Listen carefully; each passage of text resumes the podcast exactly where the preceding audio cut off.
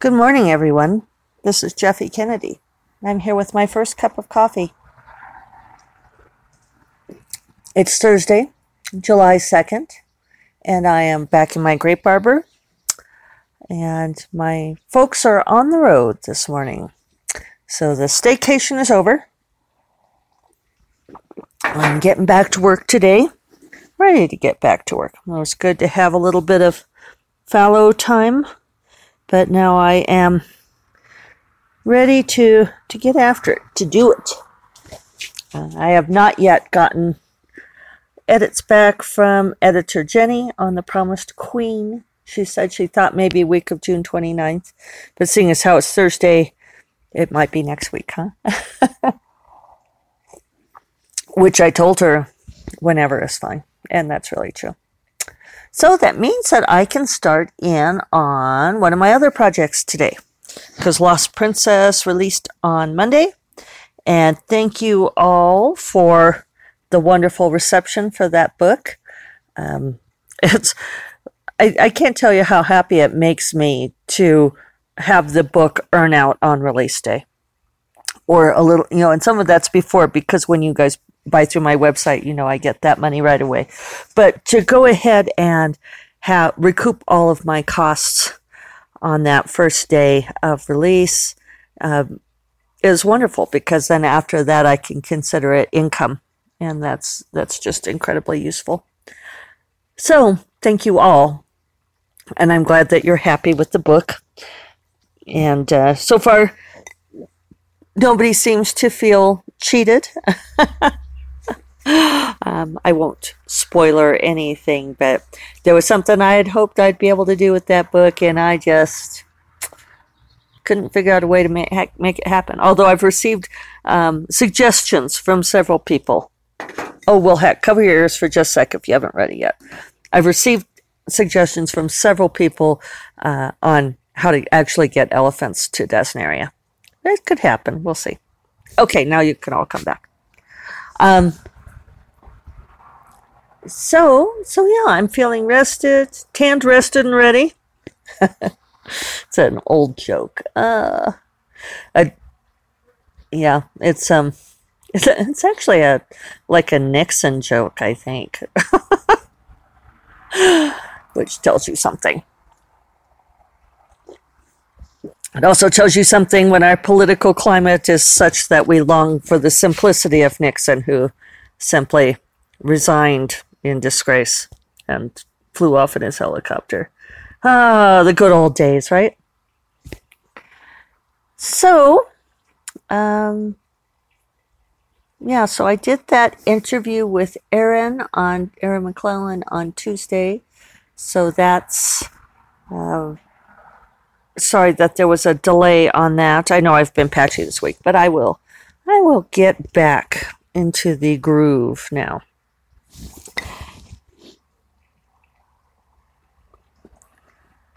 the projects I'm thinking about working on is going back to Dark Wizard, which I think I told you all that Grace wants me to just call it Dark Wizard.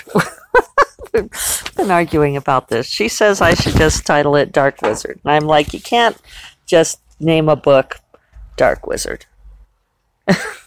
and so then I've started playing with variations on that, you know, a little bit of um, gamesmanship with wordplay, etymology, you know, sort of like um, Darth Vader, you know, it could be like Darth. Of course, I can't use Darth because that immediately evokes Star Wars.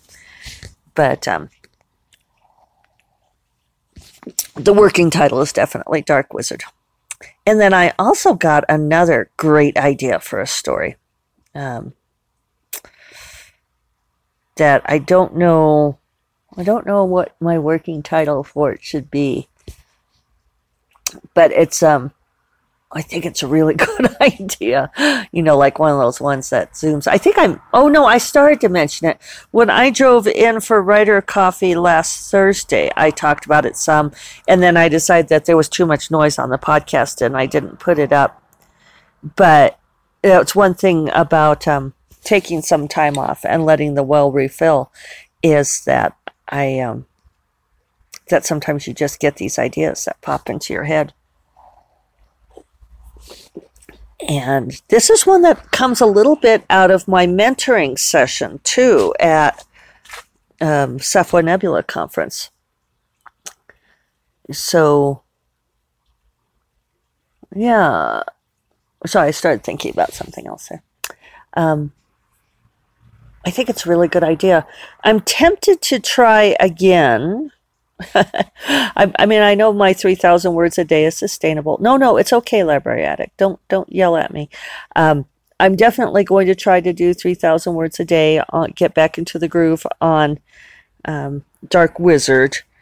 But then I was thinking about trying for more words again later in the day on on this new story on the new shiny.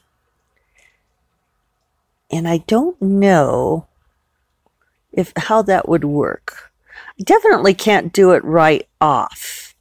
And there's probably nothing wrong with letting the idea percolate. Um, Kelly Robson said something about that when I told her I had I had a new idea. You know, and the the really good writer friends are the ones when you tell them that you have a great new idea and they don't ask you what it is because they know better. Um, they know that you're still sort of letting sitting on the egg, as it were. And I think it doesn't. I do think that there's a, a possibility of sitting on an egg so long that it goes bad. You know that it's it's a dud. But I think that if the okay, so here we're going to extend the analogy. If you're sitting on an egg so long that nothing happens and it's a dud, then I think it was always a dud. That really good ideas, if you sit on them for a long time, eventually they're going to start picking their way out of the the shell, and by that you will know you will know them. Watching this little towhee hop around in the vines there's different writers are different ways about those things. And you know how I'm always talking about own your process. Discover what your process is, own it, keep refining it. And I feel like this is a a lifelong process for all of us. I kind of gave my um, I finished teaching my class on identifying and breaking bad writing habits. And sort of in my rousing goodbye screed, I talked about this some that as much as we would like, and I'll tell you what, I am so this person. I want to buy a thing and then have it for the rest of my life.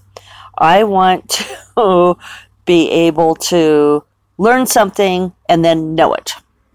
I want to build a habit and then have it. And I don't get that. this is not how the universe works, uh, to my great consternation. Um, and with all of these things, it's because building habits and refining your creative process are, are processes and they are iterative. So you, which means that you keep going back over and over and you keep checking and rechecking to see how they're doing, see how you are doing. Are you still being productive? Is that thing that worked before still working? Uh, how can you tweak? How can you maximize? How can you, and, and I'm going to say maximize in terms of not increasing output, but improving output which I think is a different thing. Um, you know, like Leslie Penelope's been talking about that she just took a break, that she took a, a couple of weeks off, and she's been reading and enjoying herself. You know, that crop rotation idea of letting the fields lie fallow.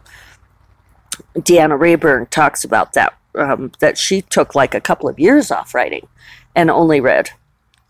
And I think that those things are are very important. Um, as part of discovering your process and refining it. All of these things. So I think that I kind of lost my train of thought there. Refining your process, keep trying new things. Oh, and that every writer is different. So it's very tempting to listen to other writers and say, okay, here is how you do the thing. Like, you know, I had one of the students in my class ask, saying, Well, when I do a really detailed outline, I find I lose interest in the story and I struggle to finish it. And I, you know, that's a question that we get all the time. This comes up all the time. And it's, it's so funny because the obvious answer is then don't do a detailed outline. Your process does not involve doing a detailed outline beforehand. But people get so wrapped up in the idea that that is how you do the thing, that you do the thing by making a detailed outline. And they think that the problem is, is, is somehow in how they're executing. And it's like, no, no, this is not your creative process. Figure out what your creative process is. Own it.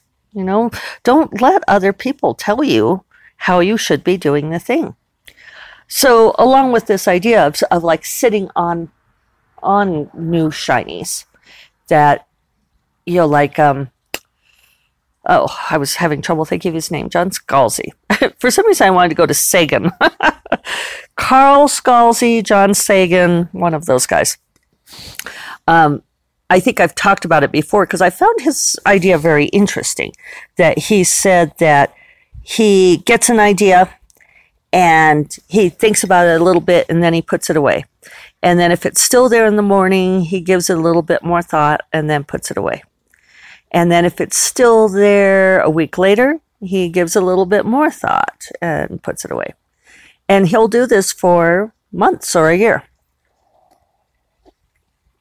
And I thought, well, that's a that's an interesting approach. Um, some people, I know, like um, my friend Dorinda, she gets ideas and she has to go ahead and write out a, a pretty detailed outline of the idea before to leave her alone. I don't know if she's still doing that. I should ask her if she's still doing that. We haven't done an interview with Dorinda in a couple of years. We should get her back on here because these things change, right? That's the most important thing is that these things change over the course of our writing career as we refine our process. Um, you know, so the upshot was is that Dorinda has something like 60 plus book outlines on her hard drive, which even she acknowledges is not super productive because she won't have time to write all of them. Um, but that's it's part of her how the idea sees her and how she deals with them. So it would be very interesting to ask her if she's still doing it that way. Um, I will try to remember to make a note to poke her and see if she wants to do an interview. I haven't seen her in so long. Jeez, when was the last time I saw Dorinda? January, I guess. Yeah, so it would be nice to have a nice, a good long conversation. And you guys might as well listen in, right? So, um, other people talk about, I'm usually the jot down a few notes on the idea because I will forget it. And, and that's where the, you know, Scalzi would say, well, then it deserves to be forgotten. And I'm not sure I believe that's true because sometimes I will go back to my spreadsheet, obviously, of ideas and I'll think, oh, that is a great idea. And I'll write down just enough words to make it come alive for me again. And I, I think I would lose those. And I'm not sure that they should be lost. So then it was, um, was it Ann Patchett? I don't think it was Ann Patchett. No, it's um, Elizabeth Gilbert. Elizabeth Gilbert, I talked about, I'll see if I can find the link to this podcast. Um, I think it was like two years ago that I was reading her, maybe just a year. I know I was doing a podcast um, listen, on listening to her audiobook, which I can't think of the name of now. It's the one on that's kind of like about creativity and magical thinking. But anyway, she has this idea that um, that ideas come to you and kind of lurk and wait, and if you don't pay attention to them, she thinks of them as like living things. That if you don't pay attention to them, then they leave and they go find somebody else. And that was it. That she had said that Ann Patchett ended up writing her idea because she didn't get to it, and that it was uncannily close to her own idea. it makes for a fascinating story. Um, I'm not sure I believe that, but I kind of like my my egg analogy. But part of what I'm thinking about now is uh, okay, I'm, I'm working through this idea. Is like, does it hurt to write down a few thousand words to get the story started and then poke at it every once in a while? I know writers who do this, but I'm thinking back to one concept I had that I did that on, and it did kind of die and lose impetus. So maybe it'd be better to keep it fully in the egg. Maybe this is part of it. It's like um, once it starts, once you crack that egg, you know, it's okay to let the idea incubate in the egg, but once you crack that egg, then you either have to feed your little baby bird regularly, insects all the time, like my bluebirds, ferrying insects to their babies, or it'll die. You have to either, yeah, that's an interesting concept. So I like the idea of keeping the ideas in eggs. So thanks, guys. You just helped me solve this problem. And and for your information, in case you didn't know, this is exactly how all of my conversations with my friends go, where I, I ask them questions and they say things and then I arrive at the answer and, and thank them and they're like, ah, I just sat here and listened to you talk.